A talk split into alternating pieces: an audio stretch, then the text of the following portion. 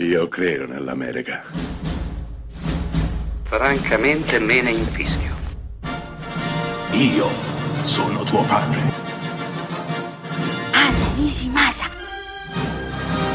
Rimetta a posto la candela. Rosa bella.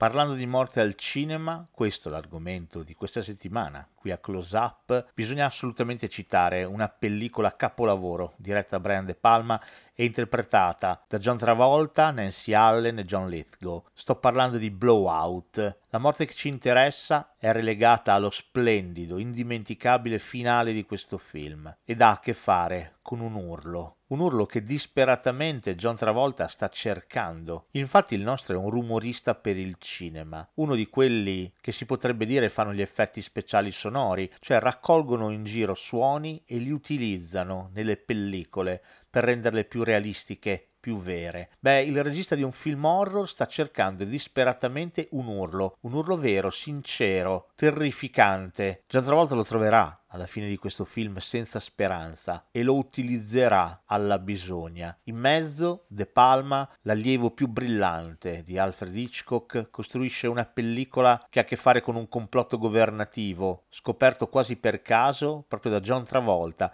mentre una notte è a raccogliere rumori in un bosco. Complotto governativo, dicevo, che però va mascherato dietro una serie di omicidi ad opera di un serial killer, orchestrati in modo che l'opinione pubblica soprattutto le forze dell'ordine non arrivino a sospettare che ci troviamo di fronte a qualcosa d'altro. Blowout gioca col rumore, con il suono, esattamente come Michelangelo Antonioni giocava in Blow Up con l'immagine, con la fotografia, in un gioco, in una rincorsa che ha a che fare con l'afferrare la realtà, nel poterla descrivere, raccontare. Se Antonioni nel suo capolavoro ci diceva che forse la realtà è impossibile da descrivere, qui De Palma in Blowout sembra suggerire che il cinema sia più reale di ciò che pensiamo, perché al suo interno, a ben guardare, quella verità, quella realtà si trova ben celata.